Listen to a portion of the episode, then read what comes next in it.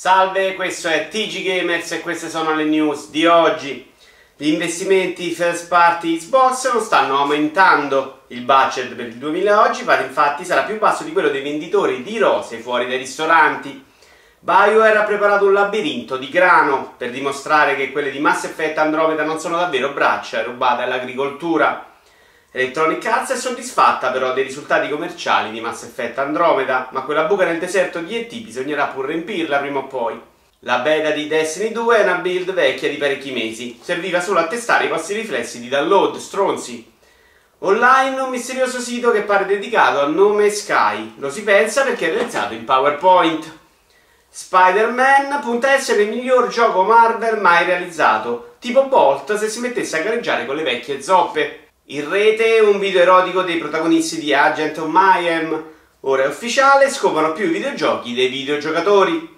Shenmue 3 sarà la Gamescom 2017 senza video e demo come invece avevano promesso. I portachiavi tanto vi piacciono, no? Bandai Namco presenta una trilogia di vinili dedicata a Dark Souls, ma in omaggio alla serie i dischi funzionano solo se riesci a farli entrare in un lettore CD.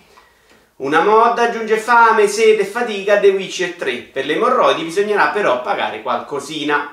In FIFA 18 arrivano le sostituzioni veloci. Se un giocatore è stanco o fuori forma puoi togliere subito Montolivo. In Forza Horizon 3 ora si può guidare la regalia di Final Fantasy XV per quelli che l'avevano acquistata nel primo.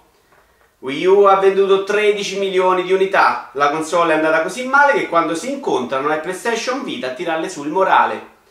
Solo il 17% dei possessori di Nintendo Switch ha scaricato l'applicazione per l'online, il restante 83% preferisce usare i corvi come i Game of Thrones. Sony annuncia aumenti di prezzo per il PlayStation Plus. Se ho capito l'andazzo, a breve ce lo ritroviamo nella bolletta del gas.